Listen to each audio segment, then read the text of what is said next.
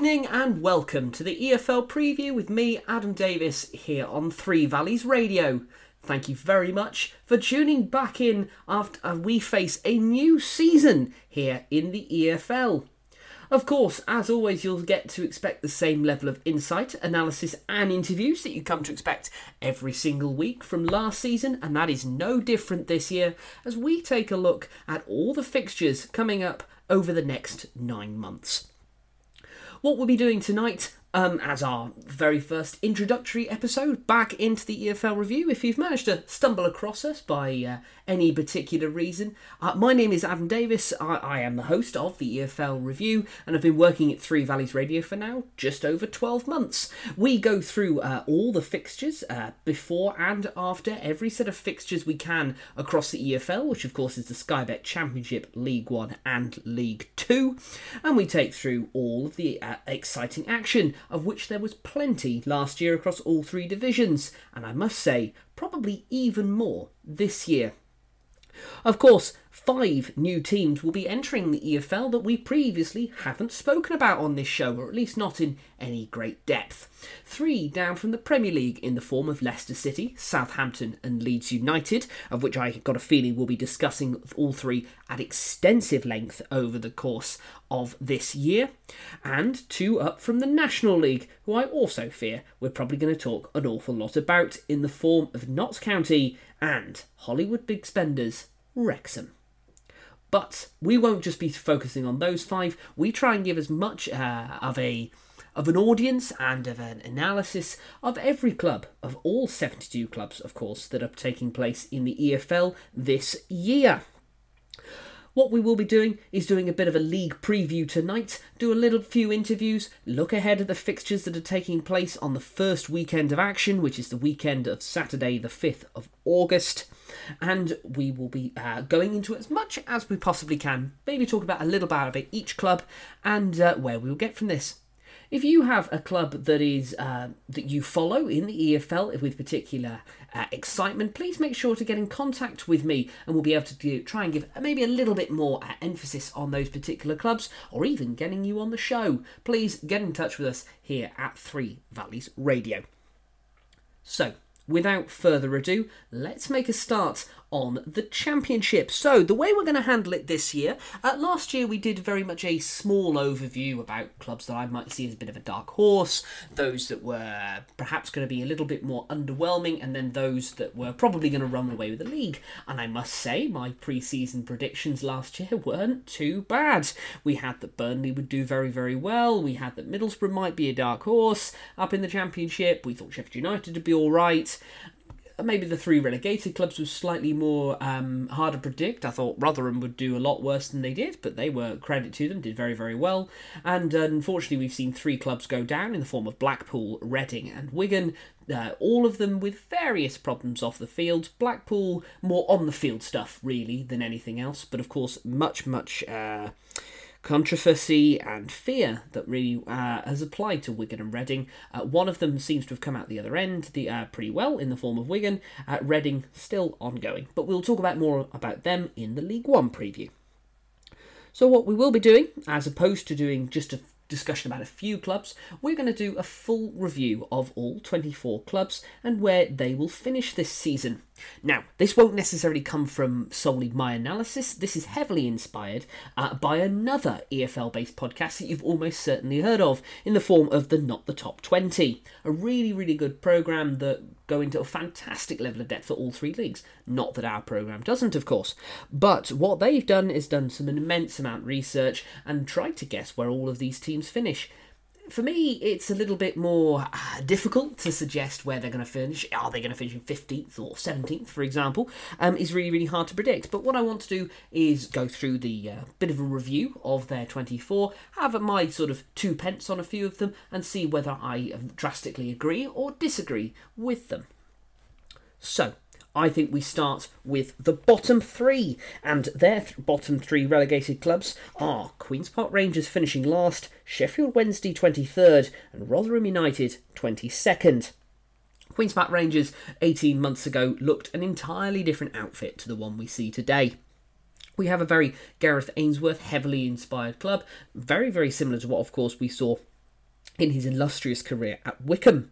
Um, um, Les Ferdinand, old uh, director of football, uh, has been at QPR for many, many years. He has left. Plenty of other things have gone on with the club, a lot of major players departing as well, with very little really in the form of exciting transfers coming in. When you're having to rely on signing someone like Jack Colback as one of your main midfielders, maybe things aren't quite as wonderful as we'd hoped. I really do hope I'm wrong, of course, for all clubs that I predict to finish in the relegation zone, or more specifically, not the top 20 do as well.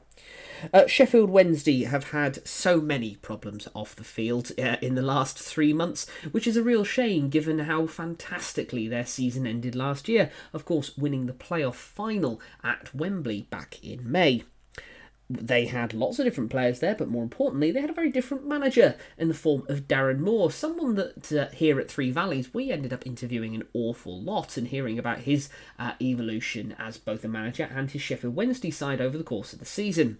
Well, he fell out with a serial nutcase, Dejphon Chansiri, who is the Sheffield Wednesday boss, uh, famous for basically being slightly nuts and selling Hillsborough to himself to get round FFP allegations. Um, has basically said that uh, he accused Darren Moore of asking for a mammoth contract and an unreasonable transfer budget, and rather than back the manager that got them out of the uh, promotion uh, out of League One with a very impressive points total of 96, they sacked him. Anyway, Xisco Muñoz has taken over this year. Uh, Xisco Muñoz has already seen promotion out of this league with Watford, which is very rare, of course, because that implies that you've stayed in Watford for more than 20 minutes. Well, he didn't last very long in the Premier League and has been uh, out in, I believe, um, out in Greece since that time, uh, but has now returned uh, and has returned to South Yorkshire. A lack of really exciting signings, unfortunately, with that. I think there's a lot more to be going on with. It's going to be a difficult campaign for Sheffield Wednesday. I completely agree with not the top 20 here to suggest that uh, Sheffield Wednesday probably going to be at the wrong end of the table. And the third team in here was Rotherham United. Now, Rotherham United started out of the blocks incredibly well last season, and that was, of course, under boss Paul Warne. That was continued in some respects when they re- uh, they hired his replacement when he left for Derby County in the form of former Exeter boss Matt Taylor.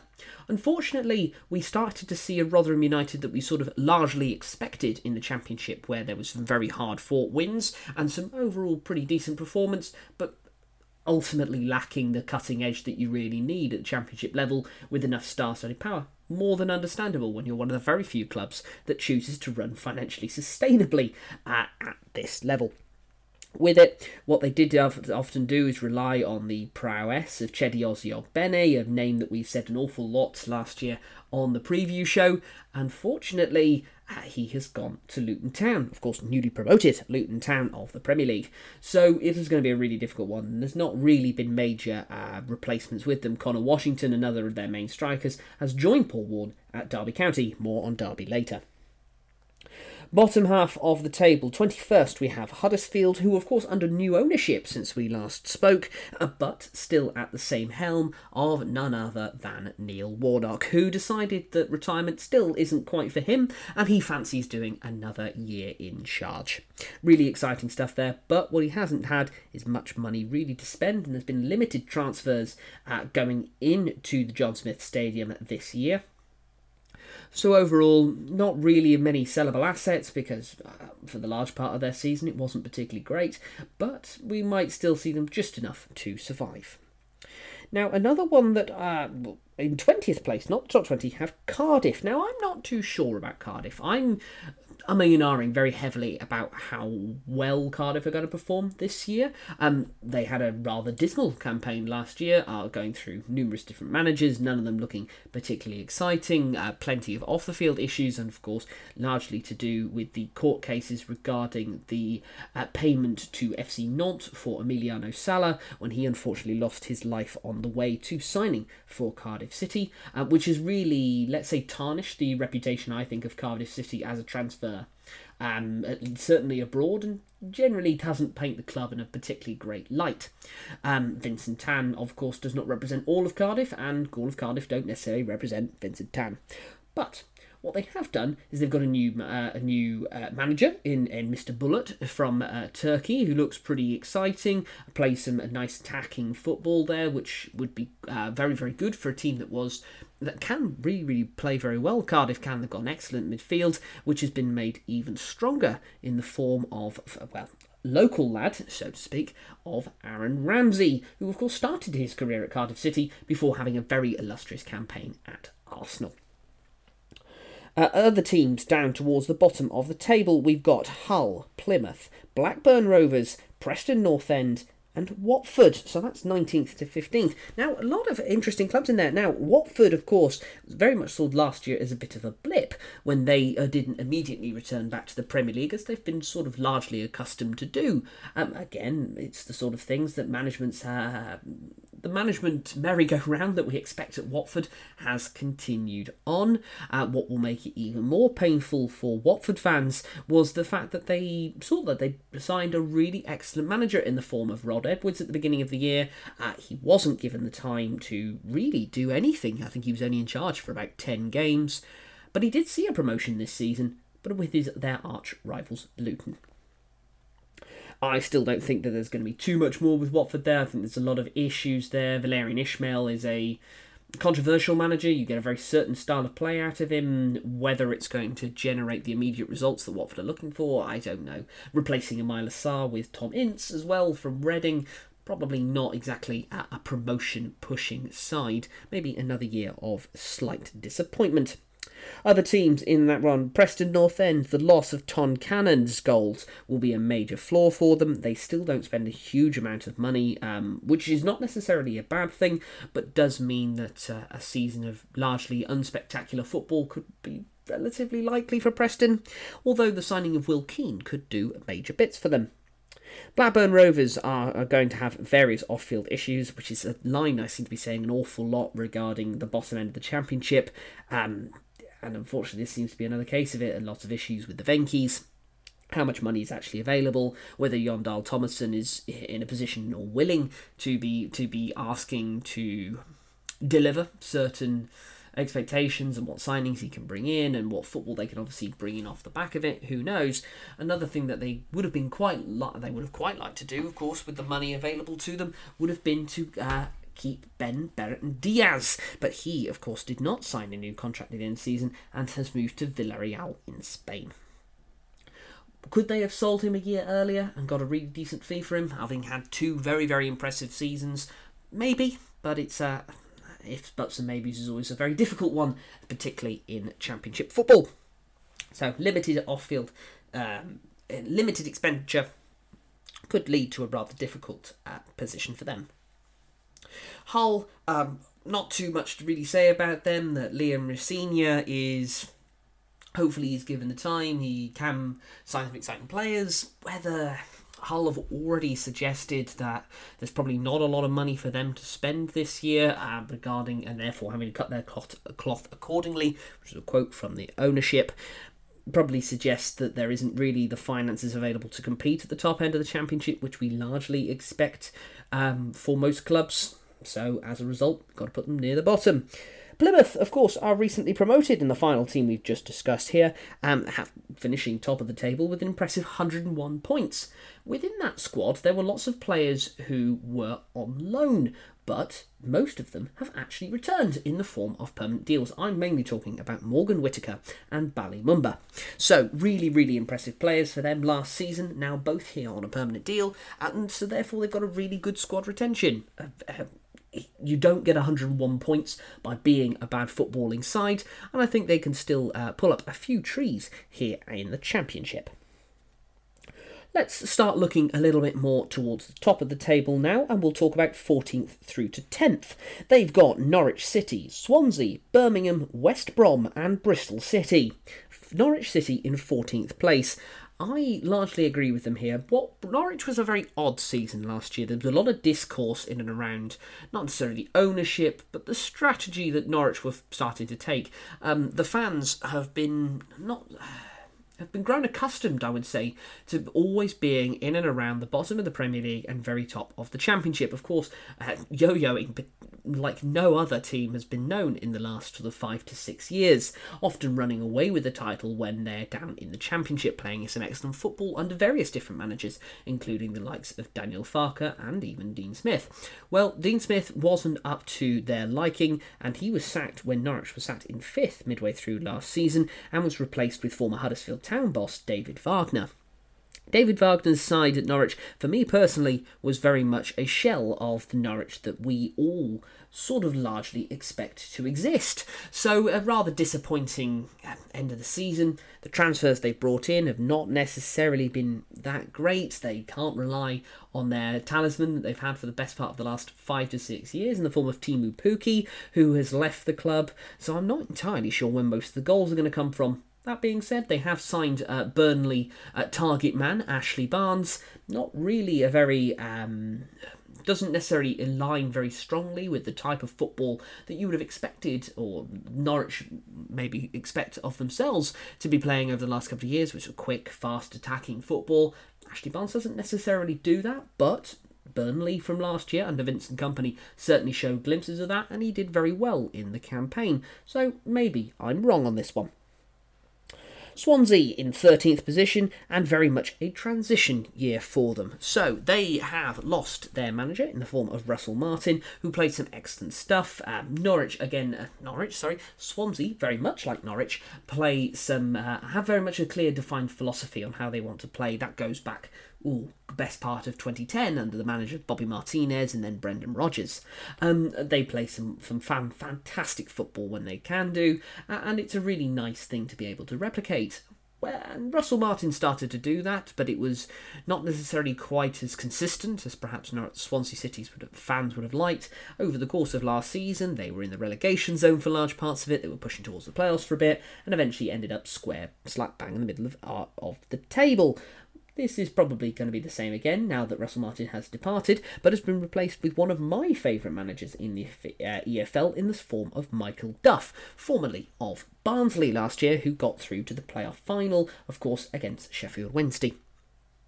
It'd be interesting to see how this one plans out. Um, there are rumours of their main striker, Joel Piroe, uh, also leaving, potentially to Leeds United at the time of this recording, so maybe a slightly difficult season for Swansea, depending on how well they invest the money.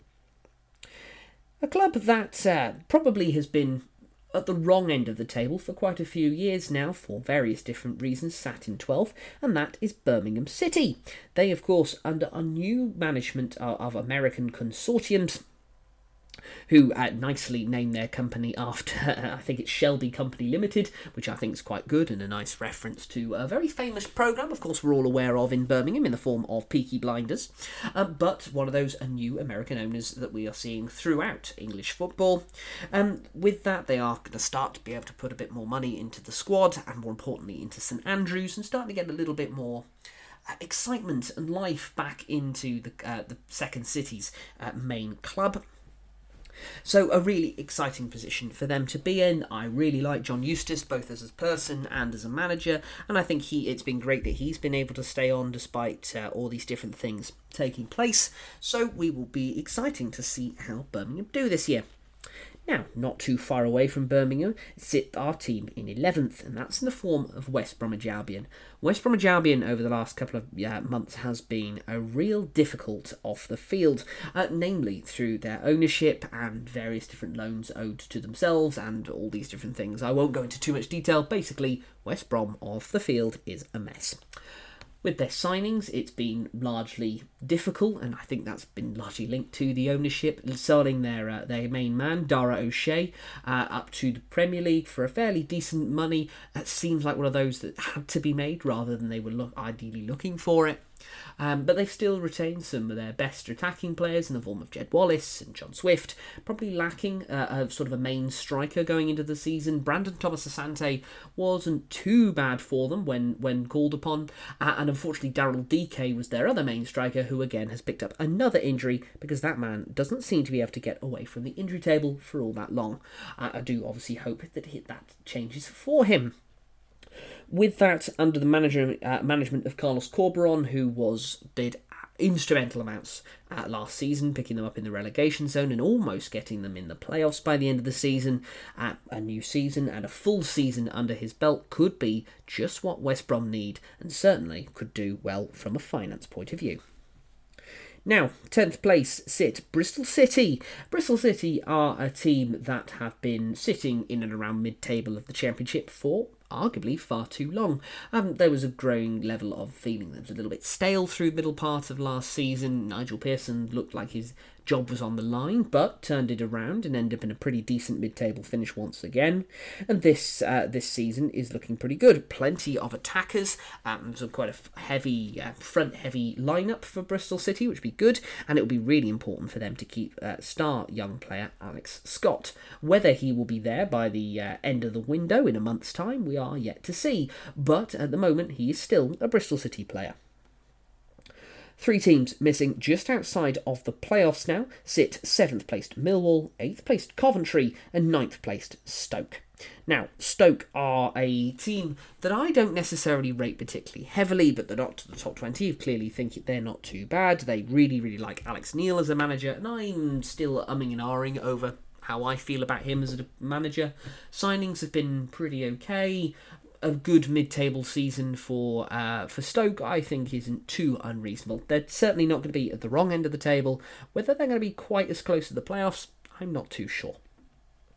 Eighth place sit playoff finalists from last year, Coventry City. The reason we uh, I completely agree with the predictions here on where Coventry are going to finish is because they have lost their main man in the form of Viktor Gyökeres, who of course has gone to Sporting Lisbon for very very good money. Mark Robins and his and the Sky Blues have done some fantastic work over the last six to seven years and are particularly good at problem solving and finding new ways of get, of slowly building the squad little and often. Which means we might not necessarily see an exciting Coventry team right out of the blocks. We certainly didn't last year. That was mainly, of course, due to stadium issues, and then ended up, of course, in the playoff final. So, rather exciting there. Again, this prediction I think largely hangs on whether they're going to be able to keep Gustavo Hamer, who was a fantastic player for them for large parts of last season. It's still not particularly clear where his football is going to be for next year. Seventh placed and missing just outside of the playoffs sit Millwall. Now, Millwall have had uh, a pretty good campaign in terms of the transfer window, um, still been able to retain the likes of Zian Flemming, and have now got one of my favourite stri- strikers from Scotland in the form of Kevin Nisbet. So, not too bad from there. I like Wes Harding being signed from Rotherham as well, and a few other players that have really driven what was quite an exciting team for Millwall. What we can't, of course, uh, move past is off the field has been a major blow to the Lions, and that is, of course, the unfortunate and untimely death of their chairman, John Berylson. He, of course, unfortunately lost his life uh, earlier in July uh, through a horrible accident, and our thoughts go out to uh, all that are connected with the club and connected with John. This is bound to going to have a major impact on all the structure within Millwall. Uh, they've got a very calm and very strong and very experienced manager in the form of Gary Rowett, who should be able to do some, some really great things for them this year. But we really do hope that it doesn't affect them for too long. Into the playoffs now, and sixth place, they've got Middlesbrough. Now, Middlesbrough have been on, from a bookie's perspective, very highly rated going into the season. For those that are, are new to the podcast or those that don't remember, uh, of course, this is a West Country orientated pod um, based in, of course, in Yeovil. Uh, but my in laws are from Middlesbrough and are major Middlesbrough fans, so I've been able to watch quite a lot of Middlesbrough football uh, this year um, and lots of pre season. I live in York and they covered a pre season friendly there, and there's been some really exciting signings in there. I really like the signing of Morgan Rogers, for example, uh, to go up front. Uh, Seny Dieng didn't have as good of a season as he's perhaps expecting sometimes, uh, which is the goalkeeper signed from QPR, but did still score an impressive goal uh, from a corner, Chris Wheelstyle, uh, in, in about the 90 plus two minutes against Sunderland earlier in the season. A pretty good uh, keeper there, and I think will do much better than what they had on loan last season in the form of Zach Steffen. But what we don't see too much is actually where the goals are going to come from. Morgan Rogers is very much more of a winger rather than a forward, and more importantly, they did have last season's uh, top goal scorer in the form of Chuba Akpom but he has missed a single uh, every single preseason game going into the new campaign. There is claims that, that he is injured, but it does seem an awful coincidence that a 27-year-old who seems to have had very much a prime year, uh, and in such a way that Chuba Akpom did, to be injured for such a long period of time, I think he might be out the door, and I think there's a general consensus from Middlesbrough fans that they are as well. With that, though, they've still got a very impressive side. I love their back three of Darragh Lenihan, Paddy McNair, and Dael Fry. Uh, and have also signed uh, a youngster called uh, Sepp van as well, who's going to be a really good addition for them. Uh, midfield's looking exciting. We like Matt Crooks. We like Dan Barlaser. He looked really, really good uh, coming in from Rotherham in January and plenty of other sort of smaller sides. Um, so Alex Gilbert from Brentford B, for example. Uh, an overall not too bad campaign, I think, can be expected from Middlesbrough. Are they going to be pushing for title challenges, as some of the bookies are suggesting? No, I really don't think so. Fifth placed, we have Sunderland. Now, Sunderland, of course, reached the playoffs last year, um, largely unexpected with an extremely young side. Um, this has been uh, a team that is nice to say, quite clearly upwardly mobile, which, after many years of being the complete opposite of that, falling out the Premier League and then, of course, out the Championship, is a nice change. Uh, under the stewardship of Tony Mowbray, they've harnessed a young side that plays some lovely attacking football, and their signings this year have continued to do so. Plenty of youngsters, including uh, brother of Jude Bellingham, Jobe Bellingham, the younger brother, who also looks really quite exciting. Uh, they've signed him for £3 million from Birmingham City. Uh, the only signing that they have had that is uh, slightly different, or that's not necessarily fit the mould of, of young player, is uh, one of Tony Mowbray's former favourites when he was manager at Blackburn Rovers, in the form of Bradley Dack, on a sign uh, on a free transfer. So, a rather exciting signing there, and maybe they'll continue on as they are. They don't have Amad Diallo, who did wonders for them on loan from Manchester United, but they have still kept uh, other major youngster and former York player Jack Clarke. Now, the top four. Can you work out who we're missing? Well, we've got the three relegated teams, we've not spoken about any of them, and one club who actually didn't spend their season in the Championship either, but coming up from League One. So, in fourth place, not the top 20 have got Leicester City. Now, I'm a little bit quite surprised by this one, uh, mainly because Leicester City, of course, no less than three years ago, won the FA Cup. So they've had a, a horrible last season. That that was heavily documented uh, um, from all Premier League channels. A, a, squad that was bloated, a squad that lacked direction, a squad that really lacked excitement. The two players that did bring them excitement have both been sold in the form of James Maddison and Harvey Barnes uh, to Tottenham and Newcastle, respectively. That has generated them around £80 million of, of, of, uh, of funds, which is really, really important, mainly, of course, to stave off the issues that come out of being relegated from the uh, Premier League. You lose, you, you lose about 50% of your revenue almost overnight. So uh, it will be interesting to see how they do. A lot of their signings have been um, elder players and on probably quite high wages in the form of Conor Coady and Harry Winks, who both didn't necessarily have particularly great uh, seasons last year. Um, how much they can rely on on their forwards will be let's say, mixed at the moment. Jamie Vardy clearly isn't the same player that he was five years ago. No one ever is when you're such a striker so reliant on pace. Um, eventually, your legs are going to go. So whether he can remould himself and whether he'll be as lethal as he was last time he was in the Championship is yet to be seen. But I am still pretty excited by the idea of them keeping Patson Daka and Kelechi Iheanacho with that, I think that they actually will do slightly better. I could see them actually pushing for automatic promotion, but I can see that the uh, maybe a little bit time to mould to a new style of play, as they've got manager Paulo Maresca, who is formerly a coach of Pep Guardiola, and um, rumours have it to be uh, Roberto De Zerbi of Brighton's best mate. So we will have to see how things go there.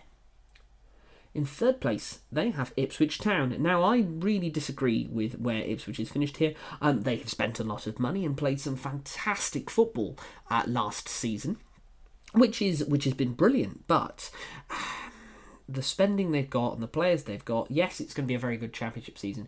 Do I think they're going to be pushing towards uh, the, the, the playoffs? I'm well, yes, maybe towards the playoffs, but certainly not in towards pushing the automatics, as not the top twenty are suggesting.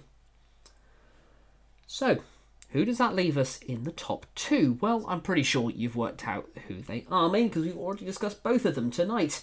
In second place, they have Southampton. Now, Southampton by far were the worst team in the Premier League last year, lacked complete real direction really. There was major issues when they sacked Ralph Hasenhüttl. Nathan Jones couldn't really get things going, and then Ruben Selles equally when he was in interim charge. I think the club even went slightly further backwards. The main problem that Southampton have is not creating enough goals outside of their being captain, of course, James Ward Prowse. What's been slightly different with Southampton that we've not seen uh, at other clubs that are normally uh, recently relegated from the Premier League is they've actually still, for now, kept a lot of their star players. James Ward-Prowse is still there, Tito Livramento, Carl Walker-Peters, Romeo Lavia.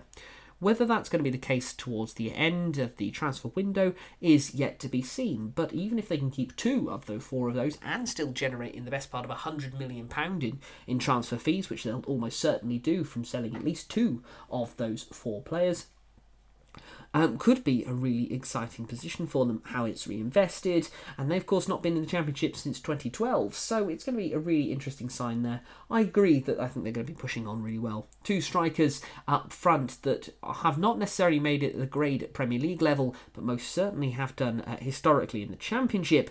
Uh, they have in the form of Che Adams and Adam Armstrong. So, top of the table, not the top 20, are predicting Leeds United. Now, as they were very proud to say, as I was listening to their uh, coverage not that long ago, that they've actually picked four uh, from four of the last uh, top four. Yeah, we'll start that again. The last four years, they have been able to accurately predict the title winner, including, of course, Burnley. So um, they've gone with Leeds United. Now, Leeds United have been a bit of an interesting one, mainly because their squad and their recruitment over the last couple of years has been pretty shoddy. They've brought in lots of players on it's lacked direction. There's not been a lot of there's been a lot of money spent, but not necessarily on players that have really driven the quality that Leeds United would like. You think of someone like Brendan Aaronson or Rasmus Kristensen or Marc Roca, for example. Um, well, the technical director, the manager, and the ownership have all changed over the course of this summer and with it so have some of the transfers. A lot of their uh, sort of bigger names, so people like Aaronson and Kristensen and Maximilian Wöber, have all actually gone out on loan, mainly because they can't really sell them for the fees that they've paid to bring them in, uh, but are trying to recoup some of the losses whilst they can. Um, but have signed relatively shrewdly on some interesting signings and still have the retention of what is a quite strong championship squad. I'm thinking of Liam Cooper and, of course, former Glover and general Yeovil Town favourite in the form of Luke Ayling. They've also signed uh, the likes of Ethan Ampadu, and they've still got at the moment Willie Gnonto, who was a shining light in what was a very naff Leeds United side last year. So, plenty to be excited about at Leeds United, probably, but still plenty of teething troubles as well. I don't think they're going to win the title. I think my money is most likely going to be on Southampton but uh, still a really impressive career uh, campaign for them, and I think the playoffs should be expected at an absolute minimum. Well, I've just spoken for the best part of half an hour, all in one go. I hope none of you have fallen asleep, and I really appreciate you all listening into this. We are just going to wrap up the championship now uh, with uh, two separate things. Well, we're going to save my voice, and so you can listen to someone slightly different now, as we're going to do two interviews. Uh, of of championship managers, um, two brand new ones who we've uh, I don't believe actually ever had on the EFL review. I know one for certain we certainly haven't, and the other one uh, less so. And these are the form of uh, Sheffield Wednesday's manager, Xisco Muñoz, who uh, was recording this after one of their last pre season friendlies, and he's talking about the whole season ahead, um, which will be really, really good for them. And then following that, you we will see a new Swansea City manager. And the reason I'm not sure whether he's been on the EFL review before is that he's the former Bolton manager in the form of Michael Duff, and seeing how he has reacted to um, the last couple of weeks as the Swansea boss. Yeah, it's uh, it's our last game in the preseason. I'm very happy with the guys. I know the result. The last minute we received the goal, and doesn't matter. I think uh, we need to keep continue working like what we want today. I feel the team was more what uh, exactly what I want. Also, also I'm happy because it's uh, we receive three players more. We are close to the sign something more, and uh, well, now I think it's coming the the best part in uh, for the start the championship. Now it's important the result. Now it's important the three points. Now it's important the save some situation in the game. But uh, no was our best precision. But uh, we are more close. What do I want? Luton, good opposition for what you're expecting. Yeah, it's uh, everybody know about Luton. It's a tough team. They have uh, very dangerous players in the last part. Uh, they have two chances, they score two goals, two mistakes, and uh, they have the capacity for immediately for a score. Uh, this is one team of the Premier League, and the Premier League when you have these, these things. When you look back on pre-season as a whole, what are your thoughts? Ah, it's uh, about the precision. It's uh, what's the precision what we we, we meet. It's uh, for us. Only I can say for the players. They try to reduce the process. I try to give uh, good things. The players I saw today in um, some situations, in some moments, the games, what we want. We need to uh, stay more constant with the situations. But uh, the most important is uh, now start what is the important for us. We have an important game in Friday. The players they give uh, 100 today. They only can play 80 minutes, 75 minutes. Today we give the 75 minutes for the players because also we start two weeks before, two weeks before, two week after, after everybody, and uh, we need to hit these times. I'm ha- I'm happy. Nice little taste of the atmosphere at Hilton Yeah, it's. Uh, I told you always, it's uh, massive fans. Always they give everything for us. I know they want to start maybe uh, more faster the process, but this is the idea, and uh, sure we have a very good atmosphere also against against Southampton, and sure we we enjoy in our first game. So, Michael, a really positive way to end pre-season. How pleased are you with that performance overall? Yeah, I was, I was pleased with the performance. Obviously, the the scoreline. Um, we asked for a a non pre-season performance if we could. We wanted it to be a dress rehearsal for how we want it to try and look, and I thought it looked like a bit more how we want it to look in terms of some good football, but there was mixed it up. There was some penetrative football as well, some good goals within it as well. Uh, uh, another clean sheet, so that's a bonus. Um, and I thought there were moments where we looked, we looked, we looked a good team. The key is not to be getting too carried away with it, the same as what the last two performances. But there's been a lot of work, a lot of information given to the players in the last two weeks. It's it's going to take time. It's, it's impossible. If it was that easy, everyone would just do it. That's why you need a pre-season. It takes time. Players need to adjust and learn. Um, another positive was obviously seeing Joe, Josh Ginnelly back on the pitch for 20 minutes. So um, yeah, it was it, it was a, good day, and hopefully the first many. It was a particularly relentless start to the second half. How much had you kind of talked about playing like that? Well, that's what we want to play up tempo in your face football. So that doesn't always have to be without the ball. That can be with the ball. So I thought in the first 10 minutes it took us an age to get the ball back in play all the time. You know, it was slow and ponderous, and we never got out. Once we, you know, with the multi-ball system now, we, can we challenge them? Can we get the ball in play within four or five seconds? And, and, and get playing. Don't let them set up. So that was that was the main message at half time. Keep doing. We thought towards the end of the first half we started hurting them in, in, in dangerous areas of the pitch, not just passing it around the back. It was incisive uh, football. So yeah, that was the main message at half time. So it was nice to score four goals, of course, but there was some real quality movement and, and finishing in there. Yeah, well, Joe's Joe's Joel is um, you know he's re- re- really good finish for the first one really pleased that the uh, you know that we score a goal. It looks like an open goal, but it comes from a good press. We score from a from their throw in in the corner here. So we, Tuesday night we concede from a throw in in exactly the same position at Bristol Rovers. Different personnel, but the um, you know the, the message is the same. It's that we've got them locked in in a corner. Don't let them out. So that was a positive from Tuesday to today. Um, one of the other positives that you mentioned was Joe Allen and Josh Ginnelly getting minutes. Josh is the first minutes he's had for Swansea. How you know that's a, another positive, isn't it? Yeah, just pleased to see him. You know, it's obviously uh, Gino's going to going to take a bit of time. He's not had much of a pre-season. Joe's missed a lot of it. Obviously, the Swansea fans know all about Joe. don't need to introduce him too much. But you know, even silly little things. I, I was really pleased with the booking that Joe took at the end, falling up in a pre-season friendly or not. You know, get into get into horrible habits. If you've got to take one for the team, you've got to take one for the team. And he showed his experience, but that's that's what we want. I don't want us to be a nice team. And it's another clean sheet as well. And I know they don't necessarily matter in pre-season, but it's nice to kind of get into those habits. Yeah, uh, I was pleased with the last five minutes in the defending. Some of the blocks that were made, some of the headers. You look at the two centre forwards, Andy Carroll and the other lad, I don't know who it is. Uh, you know, both six foot five, and they competed um, and did the work that they they were that was asked of them. So, um, yeah, it's they're, they're, good habits, but it's it's just relentlessly trying to drive home the message of we need more clean sheets, we need more clean sheets, added to the good the good football. And how do you assess pre-season as a whole? Well, we've come through it. There's only a couple of injuries. So that's that's a positive. We want them fresh and fit.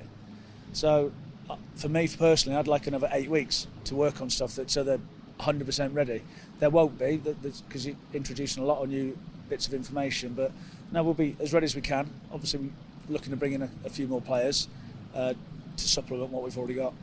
And we start the uh, season properly next week with uh, the home fixture against Birmingham City. How much are you looking forward to that?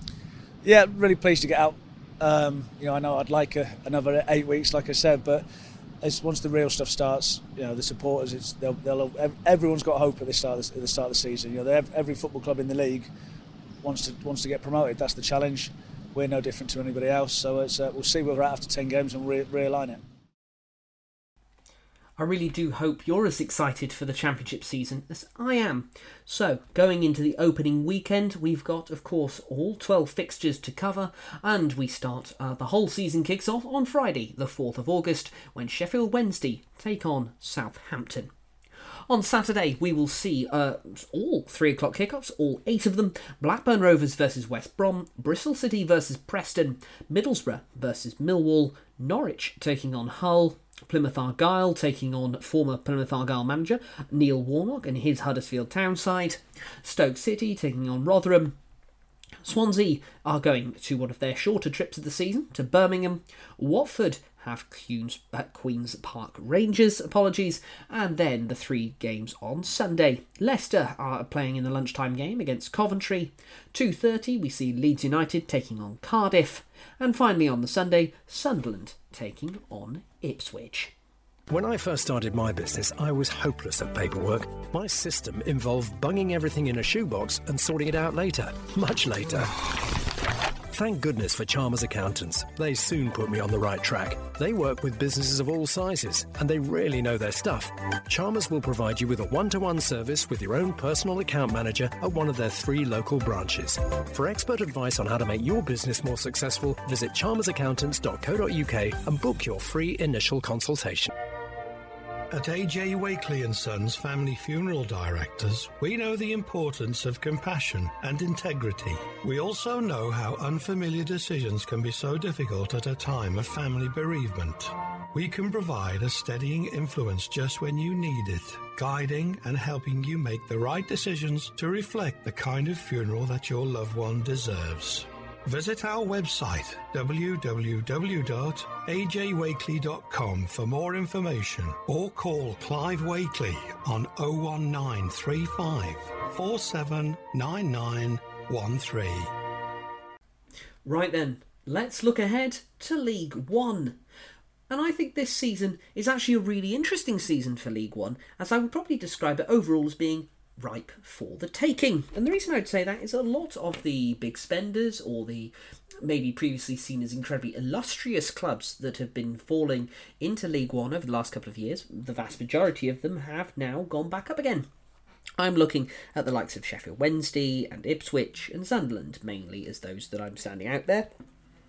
And what we've actually had coming down, as opposed to uh, the usual, say, let's say someone like Rotherham, who usually come into League One and completely dominate and jump straight back up to the Championship again, we don't have that this year. We've got three clubs who are in various levels of difficulty. Of course, all of them were in some form of sporting difficulty, otherwise, they wouldn't have been relegated.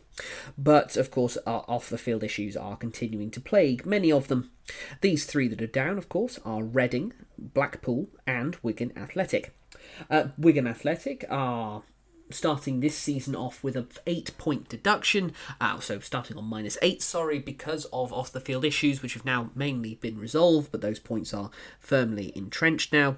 And Reading are still in a constant difficulty, albeit uh, there was a pro uh, statement that went out recently that's basically going they are looking for additional investment, and a lot of the original fears around whether the new signings that Reading have brought in are actually allowed to be registered look like that has been largely solved going into the start of the season, which of course is incredibly important.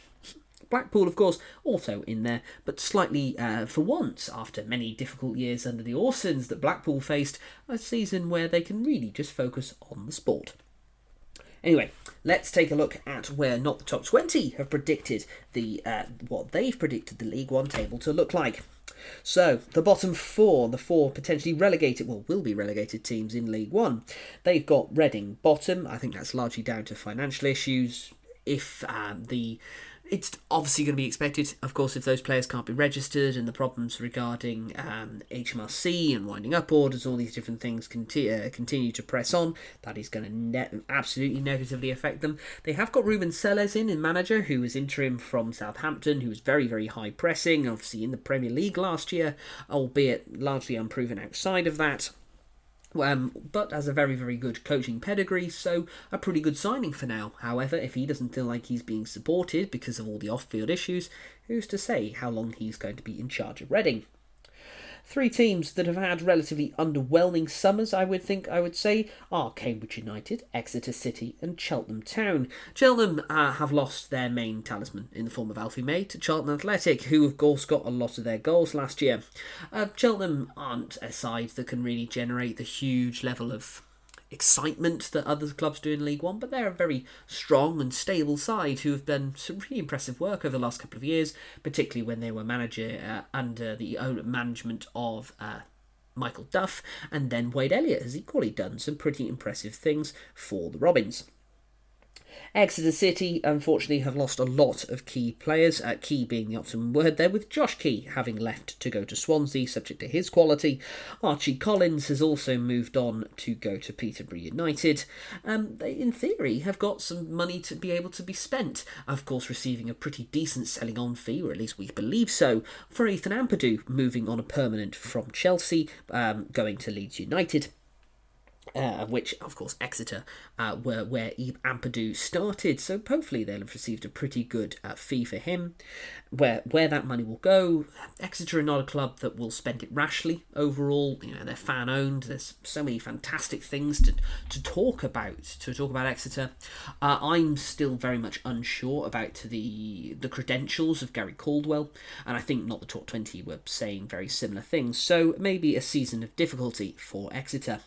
Cambridge United had five probably standout players last season in what was a pretty difficult campaign. Of course, only survived on the final day, um, and all five unfortunately have lost uh, left, including the likes of Sam Smith, Harvey Knibbs, and Dimitar Mitov. So, a difficult year for Cambridge.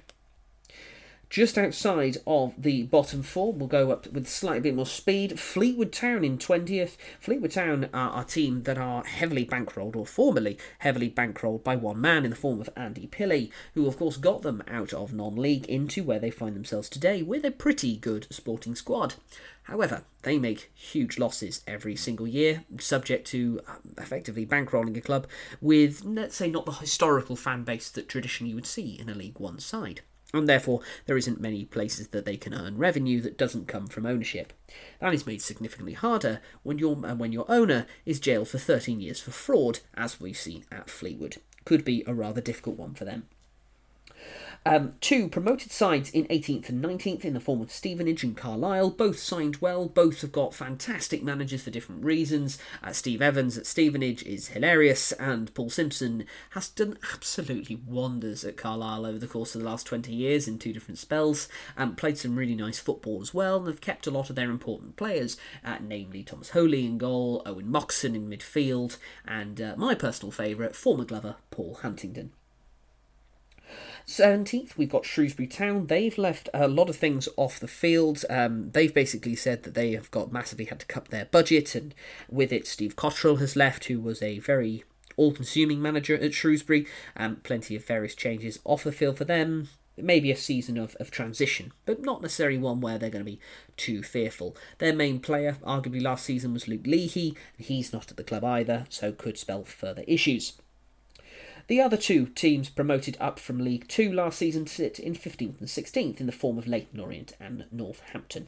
Both have signed well, uh, and both are having some excellent managers in the form of Richie Wellens and Jon Brady, so pretty good campaigns for both of them if they end up in mid table. Now, despite starting on minus eight points, in 14th we have Wigan Athletic, as they have probably signed particularly well. The off the field issues for now seem largely sorted, uh, as they have been bought out by Wigan Warriors, who is the rugby league team in the cities, uh, in the town, sorry. There, um, he's bought Wigan Athletic as well to reunify the two teams that play at the DW. Uh, so, a really exciting set for them, some good signings and probably enough to just be happy with mid table given where they're going to start the season. I think they'll take that pretty nicely. 13th, Burton Albion. At 12th, Barnsley. Despite reaching the playoff final last season, the difficulty they have is that some of their best players were loanees and their manager has moved to Swansea. So, some um, a lot of season of maybe a potential difficulty for Barnsley. Uh, they've brought in a manager in the form of Gary Collins, who was formerly, or most recently, at the Tampa Bay Rowdies in the, uh, the US effectively second division, but he's an Englishman and made plenty of appearances up and down the EFL. That may help him, and he's very data orientated as well. And for someone who likes and works in sports data, I quite like the like of this signing.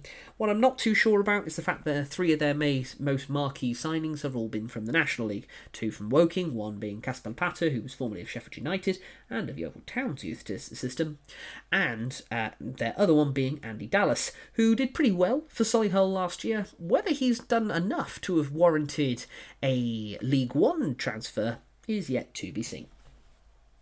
11th place, they've got Port Vale. I'm not too sure about this one. That that was mainly focused on it's a bit of continuity, and they've signed some pretty good players.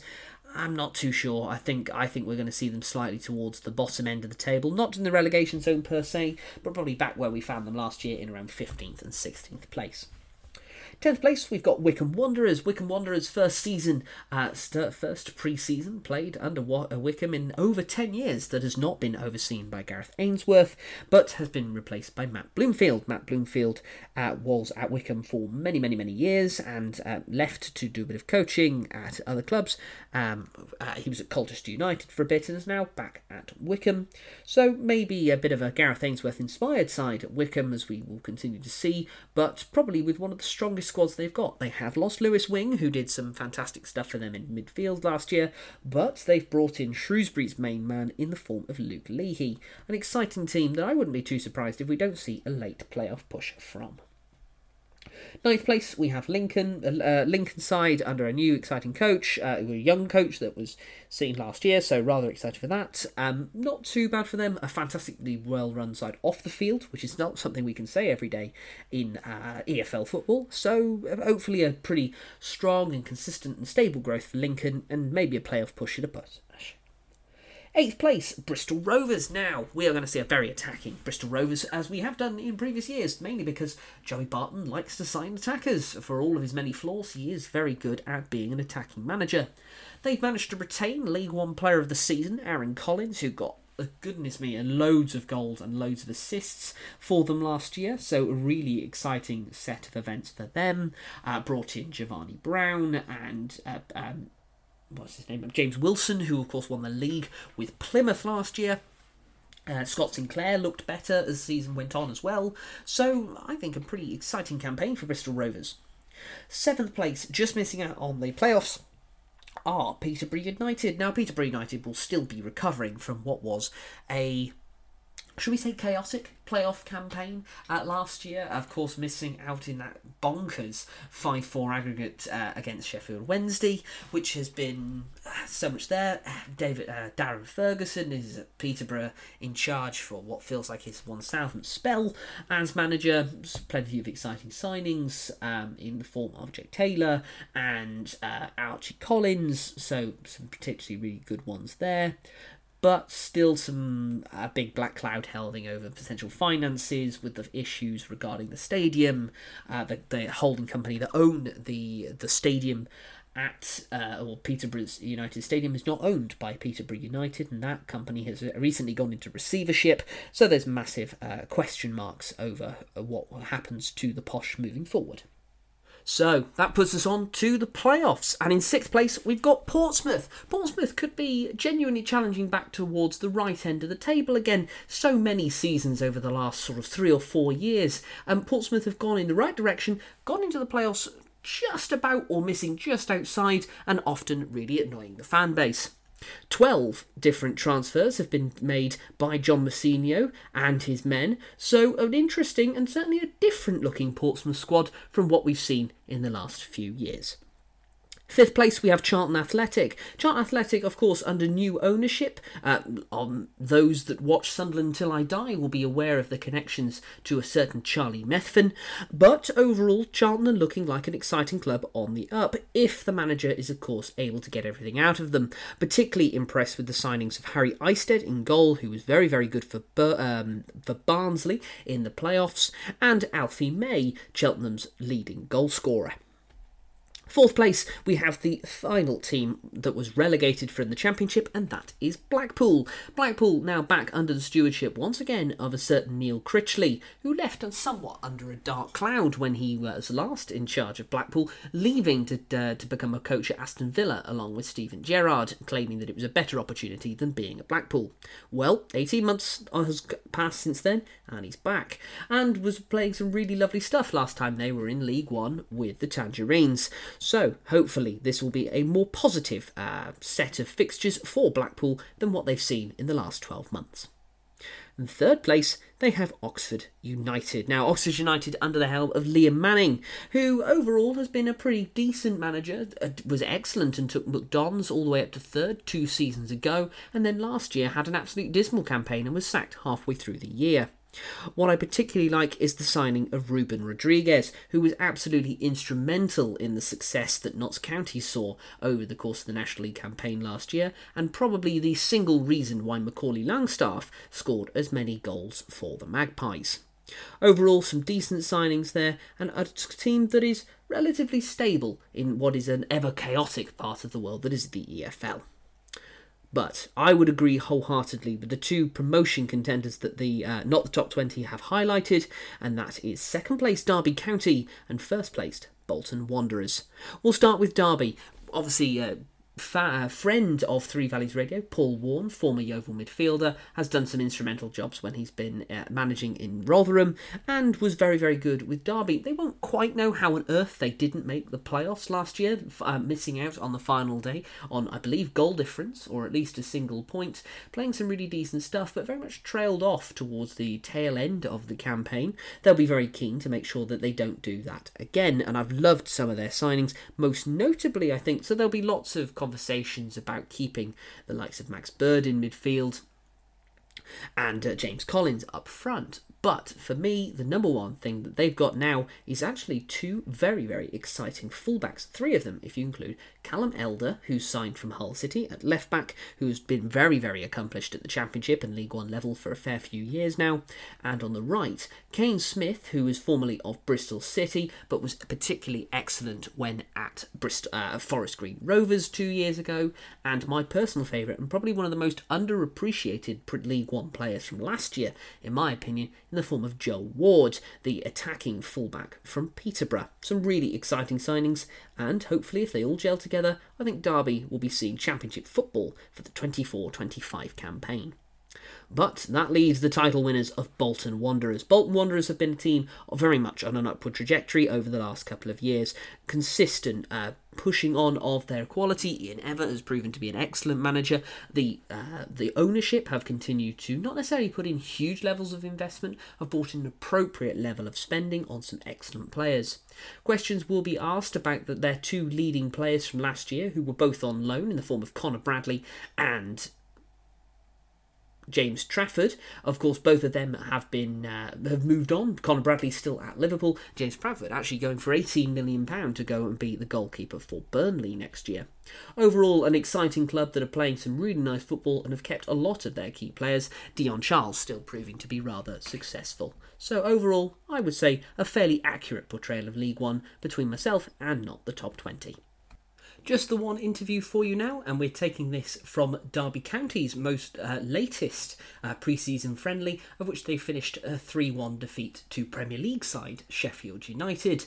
Reason we're covering this is because, of course, we've got friend of the radio station Paul Warne on, who is still, of course, Derby County manager, and more importantly, he nicely wraps up Derby's pre season as a whole.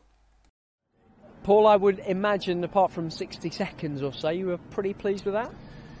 Yeah, really pleased with that. I, you know, there's always things that um, I like to improve on, so to speak. A little bit of courage, but I thought um, overall as a workout, it was great. Got through pre-season with the majority of the players fit and ready and knowing what we want. Um, against obviously a, a, top champ team now in the Premier League. So we knew it was going to be difficult, and you could see sometimes when like a Sander Berge runs with it, it's like a freak, isn't he? Like lads are all running like arms and legs and can't catch up with him.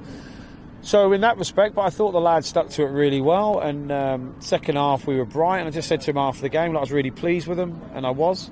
Um, but I just like them when they play a bit more on the edge. So you know, if we switch the ball, can we switch it in less than two or one pass as opposed to three slower ones? I just think we need to um, play a bit more risk free, really. That's how I like it. And in fairness, I just said to him in there that, you know, I know last week it was Fozzie's big day out. Today it was Waggy's, obviously. It felt like it was his uh, day out. But um, I thought that, like, you know, like Kane comes on and he's running past people, taking risks. The goal that Corey got was an unbelievable goal. And I thought Corey was one of the standout players today. Great ball in from that. And there's obviously errors in our game. I'm not saying, but you're never going to be error free. But against the opposition as it was, I was really pleased with how the lads, you know, went about their business. I know it's pre-season. There, there was real joy from Corey Smith when he scored. Yeah, well, in fairness, I've, you know, I've had a few conversations with Corey. and you know, he'd done a great job for me last year at right back, obviously, but um, I just think he's got goals in him and we keep saying about he's making his sons proud because he, if, if he doesn't score or set up a goal, his sons think he's had a stinker. So I just want him to go home and feel good about himself. So it's a good run, you know, like them runs. If it doesn't get crossed to him, he then has to run all the way back to our own box, and so it takes a real effort and desire. And like I said, I thought Corey was uh, very good today. Minutes for Conor Washington, I think showed why you brought him here in, in the time funny because when I put him on, I was going to take him straight off again because he went dump, dump, dump, ran to the bottom corner, and unfortunately for him, he was chasing another top species.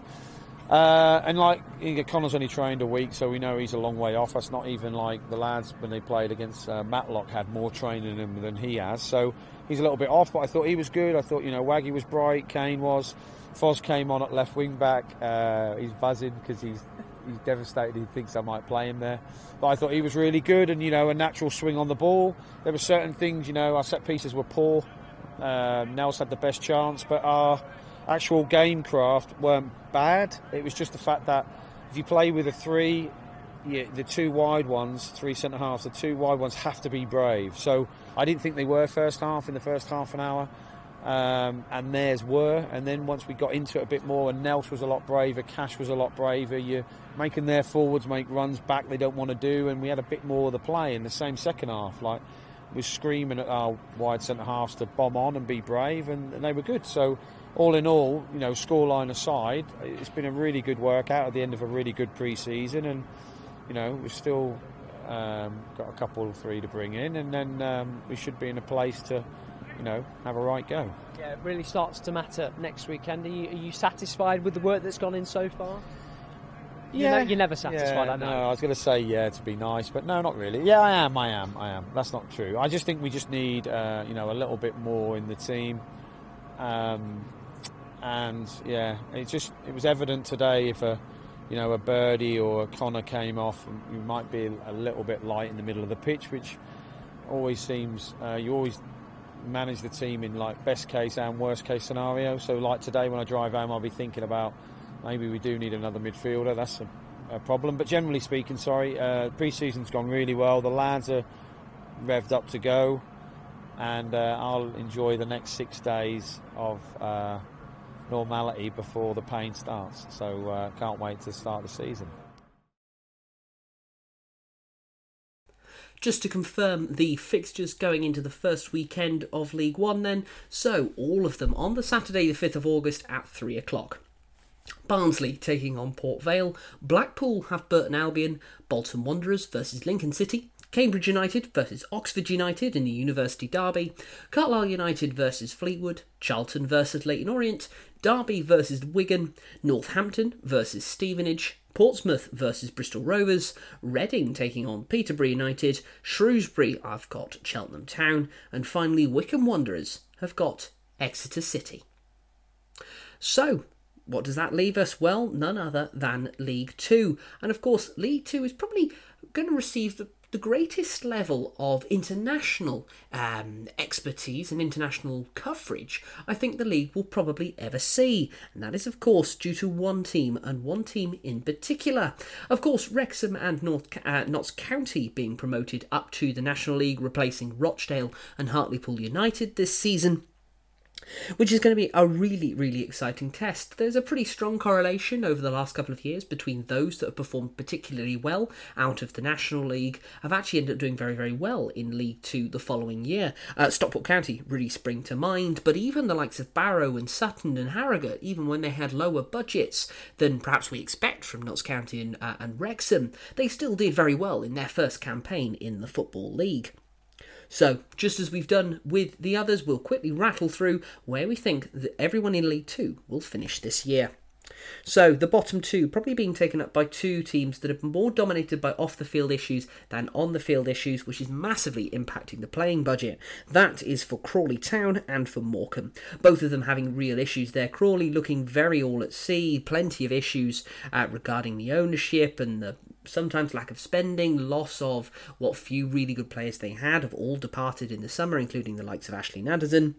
And Morecambe, of course, have come straight back down from League One, um, but with a significantly limited budget, huge issues off the field with potential ownership problems, and those that are still in charge may not still be willing to put the money in uh, that is needed to fight a League Two campaign a difficult one for both of them. I'd think Morecambe might do just enough to survive, but I can. Uh, it's unsurprising that not the top twenty and the bookies have Crawley favourites to go down. I think the team that I would probably uh, put most likely in the relegation zone out of the uh, remaining ones uh, is actually what not the top 20 you've got in 22nd and that's Newport County. Now it could be heavily uh, dictated by what you uh, from the preseason friendly against Yeovil, which of course they lost 2 0 to a team two leagues below them. But it's so many things off the back. Again, a limited budget has already been announced, which is a real shame for a club that is fan owned. You want to be supporting those types of clubs but that will have massive problems. They haven't signed particularly well. At being at the wrong end of League Two, you need a solid defence as best you can, but all three of the starting back three that Graham Coughlan used last year have all departed South Wales. A really difficult one for Newport. Uh, filling up from the bottom there, 21st they have Crewe Alexandra, 20th Tranmere Rovers, Harrogate Town in 19th, which is, um, I think, a pretty decent uh, position to find Harrogate. I think everyone else below that would be considered rather disappointed to be in those positions, but Harrogate, again, given budget, 19th place and steering clear of relegation once more, is actually would be a really strong uh, performance for Simon Weaver's side. Other teams coming uh, in the bottom half of the table, they have AFC Wimbledon and Accrington Stanley. Accrington Stanley uh, really struggling, having been relegated last year. Not many, too many standout players. Uh, Swindon Town in 16th and Sutton United in 15th. Swindon uh, have seen a great deal of change over the last 12 months, going from a very trying to go from a very data orientated approach to very much doing the complete opposite. Very difficult to do that when you're still trying to feed the likes of Charlie Austin. Some decent players there, but we'll see how they go. I think it'll be a rather underwhelming campaign for Swindon. Sutton, again, very similar to Harrogate, given budget and how they play, will be pretty pleased with 15th. 14th, we've got another relegated side in the form of Forest Green Rovers. Plenty of difficulties and definitely a season of transition we will see in League Two for uh, the greenest team in all of football. Uh, some decent signings. I really like Ryan Inniss being signed from Charlton, but have had many things to do with management. I, am I'm impressed or excited by having Matt Horseman as their new manager, who is the uh, former manager of uh, Southampton B, so has got a fantastic youth development pedigree, something that Forest Green could most certainly use, which is really, really good. And so, definitely um, a rather a stable but decent position, ready to try and challenge again, probably a year on from now. I can go with seeing Forest Green in mid table, but I think maybe slightly higher than 14th, probably something around 10th. Colchester United in 13th. Colchester have spent well this season and have still got lots of their very, very good youngsters that they use, notably uh, players like Junior Tchamadeu. So, a season, a new season uh, under Ben Garner, full season, of course. Perhaps we will actually see Colchester fighting at the right end of the table, which is something we've not necessarily seen in the last couple of years, often fighting at the wrong end towards the relegation zone. Two teams now that really you could probably put absolutely anywhere in the table. I think two of the most hardest to predict in all of League Two, and that is Walsall and Barrow. Both teams capable of playing very well, but also both of them very, very capable of being extremely inconsistent. Uh, Walsall have got a limited budget this year. Barrow have always had a limited budget, but both of them are capable of getting decent signings along the line. And I really like Pete Wild as manager for Barrow. Grimsby Town in 10th. Uh, Grimsby uh, coming off a major high last season, finishing in a really decent position in their first season back in the uh, Football League after one year away in the National League. And of course, making that very famous FA Cup run to taking on Brighton in the quarter-finals. So, a really exciting season last year. Hopefully, they're able to invest that. They've got a fantastic ownership structure currently in place at Grimsby and really, really exciting moving forward. Personal favourite and one of the signings that I think will get a lot of attention and should get a lot of attention is actually signing Toby Mullarkey from Rochdale, uh, who was just a centre back, and I was really, really impressed with him every time that I watched him last season in what was a fairly disappointing Rochdale side. Ninth place is Doncaster Rovers, probably very similar to Walsall and Barrow, where they could be in any number of positions. They always seem to be spending a right amount of money, and but always on very, very poor recruits. Maybe this year is slightly different. I like having that they've got Richard Hall in, who is formerly of Rotherham United, immediately made him captain, a good level of experience. Uh, George Miller and Joe Ironside could be a really potent top two, and Grant McCann was very decent in a, in a start of a Hull City campaign in the Championship last year and was probably unfairly dismissed, will be hoping to uh, rebuild his managerial credentials in North Yorkshire. Eighth place, we've got MK Dons. Now, I think that they probably are going to push for the playoffs. They've still got a very, very strong side and was really an unexpected relegation given how well they'd done the previous year in League One, finishing third in the 2021 campaign. Oh, sorry, not 2021, 21, 22. There we are. We're all going to move along one more year. It's going to take some while to get used to that. What they have got is not necessarily a free flowing attacking manager, which MK Dons have sort of grown accustomed to, particularly when they were under boss Liam Manning. But what they have got is uh, a EFL stalwart in the form of Graham Alexander. Potentially a really, really good signing there. It'll probably take time to, to really bed into his level of formation. They are very an aggressive but ta- hard tackling side, more than being more of a technical one, but we will see. So, into the playoffs. Seventh place, we have Bradford City. You've got to think about the budget available to Bradford and the huge history and the huge fan base behind it. It's always very difficult to imagine a world where Bradford City aren't pushing for the playoffs each year. Of course, did fairly well last year, only losing in the playoff semi finals in extra time to Carlisle United. And I really like two of their most notable signings in the form of Alex Pattison, who of course was a former Glover, but was particularly excellent since his move to Harrogate Town uh, two years ago and Tyler Smith, who is always been quite exciting when he's been in the youth ranks and played at uh, Sheffield United and played in the lower leagues of football, uh, in but has had poorer spells whilst on loan at League One Oxford United last year. So we will see how that goes, but I'm pretty excited by both of them. Another big spender for this one, we've got sixth place Gillingham. Huge spending since January uh, of uh, last year when they took had a new ownership, an American ownership, who were more than happy to fit large bills to really get them away from where they were when they found them rock bottom of League Two at Christmas. Since then, they actually scored the second most amount of points, finishing the end of last season. A really cool stat finished only behind Leyton Orient. So, a really impressive performance there, and I think they're going to continue to kick on. Some people like Timothy Dieng and Ollie Hawkins are absolutely fantastic for this level, not to mention uh, former Welsh international Jonny Williams. Fifth place, that not the top 20 have, probably goes drastically against the bookies' favourites, and they have Wrexham. Of course, Wrexham have been very famously playing a very, very strong side at the moment. Um, their signings that they made in the National League were arguably bottom end League One. Eoghan O'Connell really springs to mind, or Andy Cannon. But actually, uh, probably overall, they've got a really, really highly decent League Two squad. I actually have them down probably for finishing around third place, but I wouldn't be surprised if they didn't quite get it across the line and ended up just in the playoff spots. Still a very impressive position, but not enough, of course, to meet the demands that Hollywood may command. In fourth place is a side that has always looked relatively exciting every single year, and uh, regular listeners of Not the Top 20 and myself will be well aware that Mansfield are always often tipped to do quite well and are often let down by general levels of inconsistency, but spending has continued at Mansfield, have got a really good squad there, and of course a very well experienced manager in the form of Nigel Clough. I think they'll do quite well this year. I don't think they'll necessarily finish quite as high as fourth. I could probably see them pushing towards maybe seventh or eighth, and not maybe not quite making the playoffs again this year, but a decent and well-run side, potentially to be uh, plenty to be excited about if you're a Stags fan.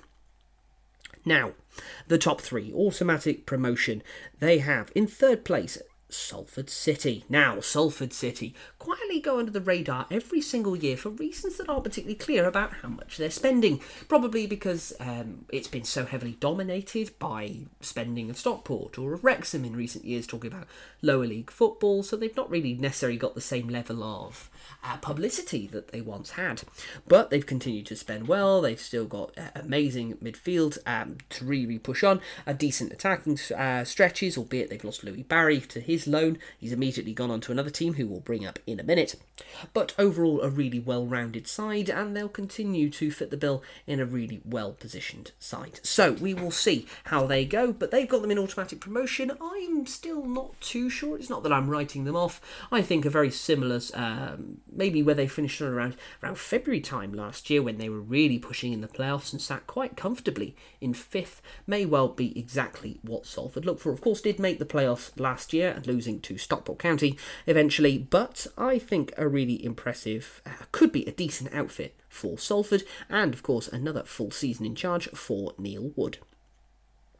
Now, in second place, despite necessarily saying that they thought it'd be unlikely to see automatic promotion out of the National League immediately uh, rewarded by getting automatic promotion out of League Two, not the top 20 have Notts County. Now, Notts County have signed fantastically this year, uh, notably one player in particular, and that is the form of David McGoldrick. Now, three years ago, this man was the top goal scorer in the Premier League for Sheffield United, albeit an underwhelming Sheffield United side, but the fall uh, that he has taken or the, the, the career path he's chosen since then has been different. He's a local man to Nottingham and, and, and, and I believe started his career at the club, so has felt like he's returned. Uh, the 34 year old had a very impressive season, of course, one year uh, ago at Derby County.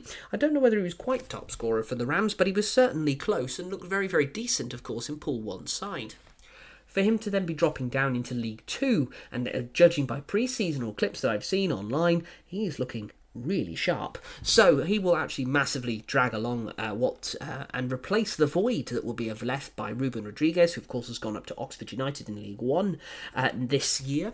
So really exciting for him, and of course they'll hope that they can still rely on the goals of the likes of Jodi Jones and of course Macaulay Longstaff.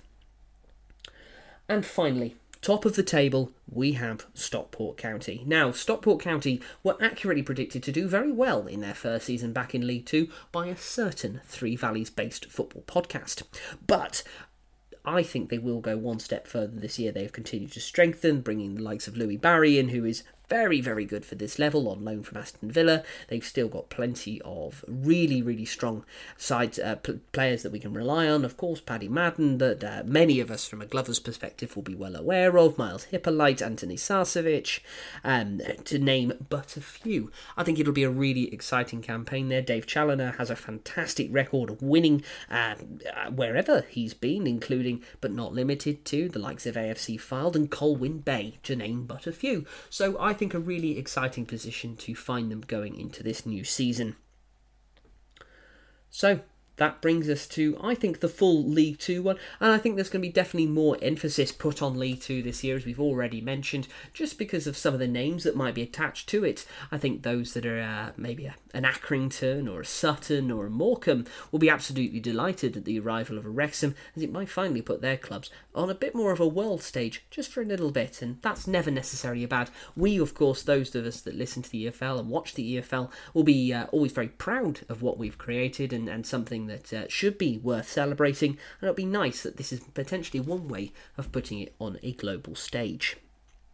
So, We've got one more interview for us tonight, and it's on a club that we've already discussed in relative length, and that is at Salford City. Now, they've come off a fairly decent pre season, and they're going to be doing a full review, and that's under manager Neil Wood. Gaffer's pre season uh, finished with. What's your assessment of where we're at now with the week to go for the season? Because it's been, it's like really good uh, phase of play and getting forward and, you know, really promising. Mm-hmm. Yeah, it's been, it's been a, a good pre season, you know when you look back at the different challenges we've had, different games. Um, done really good. You know, uh, the Radcliffe game was was the very beginning. We played some some really good stuff, but it was more for for minutes. And then we played Derby out in Spain. West Brom was a really difficult game. They came with a real high press, real um, organised high press. Same with Bolton. okay. Same with um, Bolton, they came with a, a bit of a man-to-man. So again, and then again today, you know, a bit more of a, a gung-ho press. Um, and once we got through it, we were okay. We just needed to show a bit more composure and probably a little bit more quality in the final third. So really good exercise. Um, you know, not too concerned about the result. We we had to get some minutes into some players coming back. It's good to have Maps back out there. Um, Tilly needed extra minutes putting into his legs as well. Uh, same with Garbs, Shep as well. So um, really important. Um, I think we're in a, we're in a good place going into Forest Green, um, and yeah, a good exercise. You know, um, uh, we, uh, if you look at the game, really, we had a fair few chances that we, we should put away, probably three or four clear cut ones, and I think that's that can be the difference. You know, I, I can't remember Kearns being tested much other than a set piece, maybe, but um, yeah, good exercise, and, and on, on the whole, a really good pre-season how much benefit do the players take out of having these different types of challenges? Like you said, you know, coming up against West Brom, uh, you know, you come against sides like Fylde too. You know, they're going to be yeah. competing for the level below. What What's the benefit for the players? Well, I think they've had a really good experience, and I've, I spoke to them there. The, the press against West Brom is difficult to, to play out of, and you know, play through, and it's a really calculated press. Bolton posed a different threat, and today again it was another challenge for us. It was more more gung ho press, just go, go and fly at us, and we have to find ways of playing through that and be better, either playing around it or playing over it. So, really good challenges for us to take on. Um, and you see when, when we got it right, when we when we did it well, then we, we look very dangerous, we look very good. So, we've just got to keep going with that and keep getting better. Um, and these types of challenges, you know, it's, it's, we knew what was today was going to be. Um, and we'll be better better off for it. And for yourself, Wellesley, the coaching staff, how much are you guys taking out of what you've seen in pre-season, and how encouraged are you for the season now? Yeah, we've um, we've played a few different systems and tweaked the system. So even the first half today, we tweaked the system and we put more of a learning objective pre-game on what we wanted to see, rather than you know the result being the be-all and end-all. We were looking for a, a real objective from what we wanted to see. So um, I think it's important to, to do that. Um, we've had that in the last couple of games. Um, and yeah, we have played some, some really good stuff, and we've got some new signings that are embedding in and finding their feet in the squad. Um, and we've slowly built up the minutes for the players. So yeah, we feel Uh, you know we're going to have a good run in to Forest Green, and, and we feel ready to go into that first match of the season. Cheers, Gaffer. Thank you. Right, so for the final time tonight, what fixtures are we looking forward to this weekend? Well, all 12 fixtures on the 5th of August, and at 3 o'clock kickoffs. Accrington Stanley are taking on Newport County, Colchester have Swindon, Crawley Town taking on Bradford, Crewe have Mansfield, Doncaster taking on a Yorkshire rivals Harrogate, Forest Green Rovers against Salford City, Grimsby versus AFC Wimbledon, Morecambe versus Walsall, Stockport are taking on Gillingham, Sutton United versus Notts County, Tranmere entertain Barrow, and Wrexham are taking on MK Dons. So that brings us to the end of this year's pre season preview. I hope you've really enjoyed it. Slightly different than how we did it last year, but we've been able to give a full amount of uh, interest to all 72 clubs going into this season. Of course, this isn't simply one person's prediction and not necessarily guaranteed to go any way um, that we might expect. Inevitably, we'll have huge managerial sackings, we'll have huge number of transfers coming in before the window that could really turn the leagues on their head. That being said, of course, we'll be there every single week covering all of the key action and watching it as it develops. So, thank you very much for listening. Have a lovely weekend, and I will see you next week to talk about all of game week one. So, once again, thank you, and bye bye.